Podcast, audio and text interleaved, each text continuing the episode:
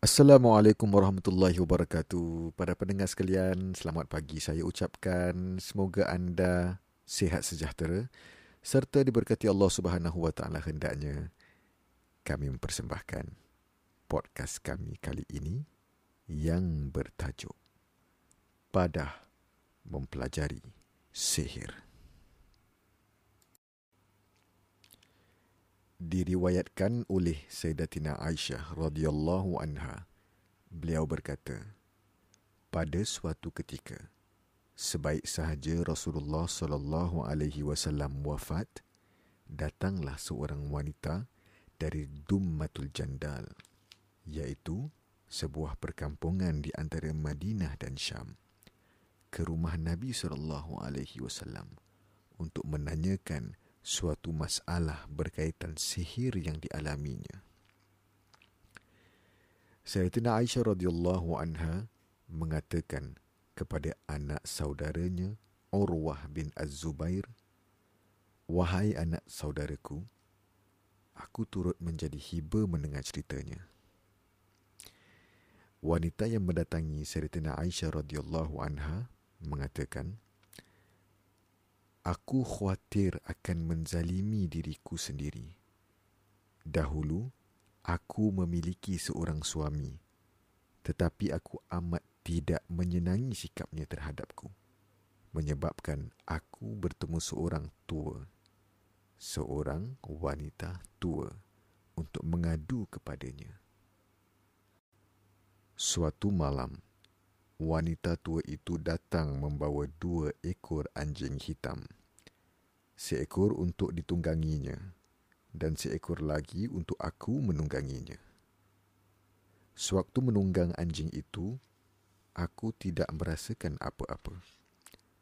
Namun, setelah sampai di daerah Babil ataupun Babylon, aku terkejut melihat dua orang lelaki digantung dalam keadaan terbalik kaki ke atas. Kedua-dua lelaki itu bertanyakan kepadaku untuk apakah tujuanku ke situ. Aku mengatakan, untuk mempelajari sihir. Kedua-dua lelaki itu mengatakan, janganlah kami ini menjadi ujian kepada kamu maka lebih baiklah engkau pulang sahaja. Aku berdegil dan ingin mempelajarinya juga. Dua lelaki itu mengatakan, jika demikian, engkau pergilah ke unggun api itu dan kencinglah di tempat itu. Perintah kedua-duanya. Aku pergi ke unggun api, tetapi aku tidak kencing di situ aku kembali ke tempat mereka tergantung. Mereka menanyakan, adakah aku sudah melakukannya? Aku mengatakan ya. Mereka bertanya, apakah yang kulihat? Aku mengatakan, tiada apa-apa yang kulihat. Mereka berkata, engkau belum melakukan. Jika engkau enggan melakukannya lebih baik bagimu untuk pulang sahaja ke negerimu.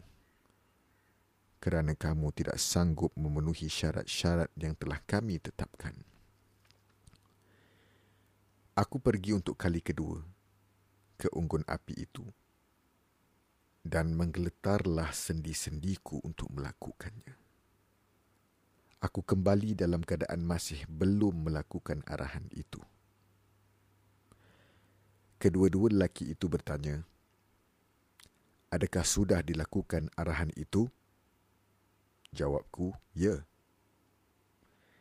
Namun apabila aku tidak dapat mengatakan apa yang dilihat, mereka berkata, Engkau berdusta. Jika engkau tidak bersedia melakukannya, lebih baik engkau pulang sahaja. Akhirnya, aku memutuskan untuk menuruti arahan mereka. Sebaik sahaja aku melakukan arahan itu, tidak semena-mena aku melihat kelibat seorang penunggang kuda bertopi besi yang hebat keluar dari arahku menuju ke langit. Kemudian, kelibat itu pun lenyap.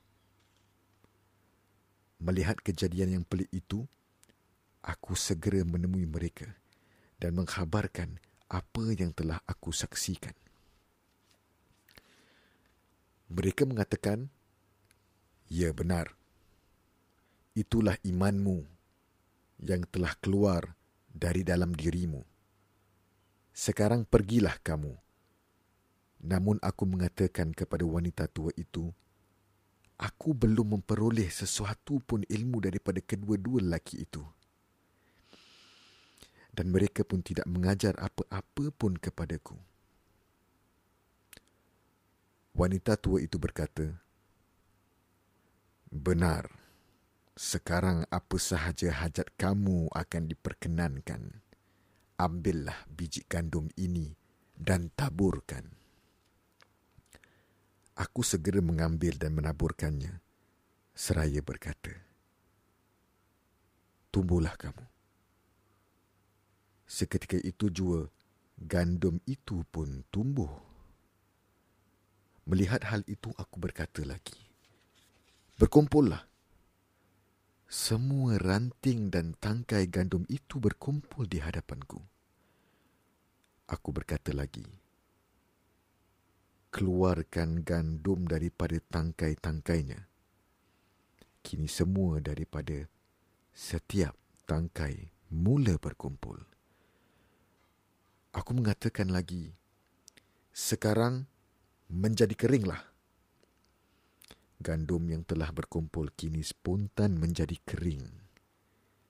Aku berkata lagi, sekarang masaklah kamu. Himpunan gandum yang kering itu tiba-tiba berada dalam keadaan diuli dan seketika itu juga gandum itu bertukar menjadi roti dalam sekelip mata. Ketika aku merasa yakin bahawa setiap ungkapanku menjadi kenyataan, aku mula menyesalinya. Demi Allah, wahai Ummul Mukminin, selepas itu aku tidak pernah melakukan perkara itu dan aku tidak akan melakukannya lagi.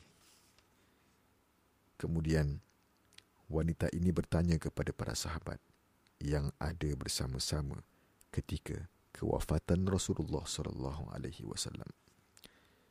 Namun semuanya diam kerana takut memberikan ulasan dan fatwa terhadap perkara yang belum pernah mereka ketahui melainkan sebahagian daripada mereka mengatakan seandainya kedua-dua orang tuamu ataupun salah seorang daripadanya masih hidup nescaya mereka dapat mendoakan untukmu keselamatan daripada bahaya sihir dan mengembalikan iman kepada dirimu. Cerita ini berakhir di sini dan tiada catatan mengenai apakah akhiran kisah wanita itu. Walau bagaimanapun, menurut Imam Az-Zahabi dalam Al-Mustadrak, hadis ini bertaraf sahih. Beliau berkata, tujuan daku meletakkan hadis ini dalam bab Al-Bir Wasilat adalah untuk menunjukkan bahawa para sahabat bersepakat mengatakan apabila Nabi sallallahu alaihi wasallam telah wafat maka doa ibu bapa boleh memenuhi hajat seseorang itu.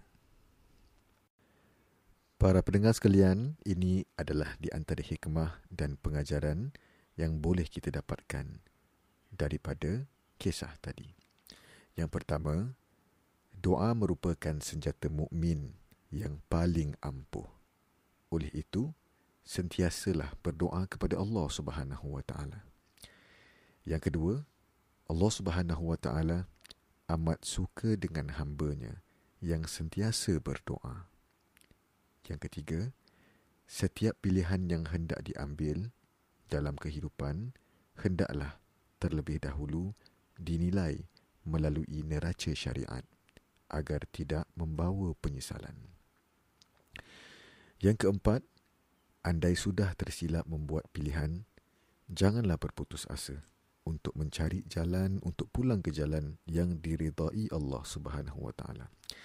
Sesungguhnya usaha yang dilakukan untuk berubah akan dibayar dengan ganjaran yang berganda oleh Allah Subhanahu wa taala. Kisah ini menyedarkan kita bahawa doa ibu bapa adalah antara doa yang terbaik selepas doa Rasulullah sallallahu alaihi wasallam.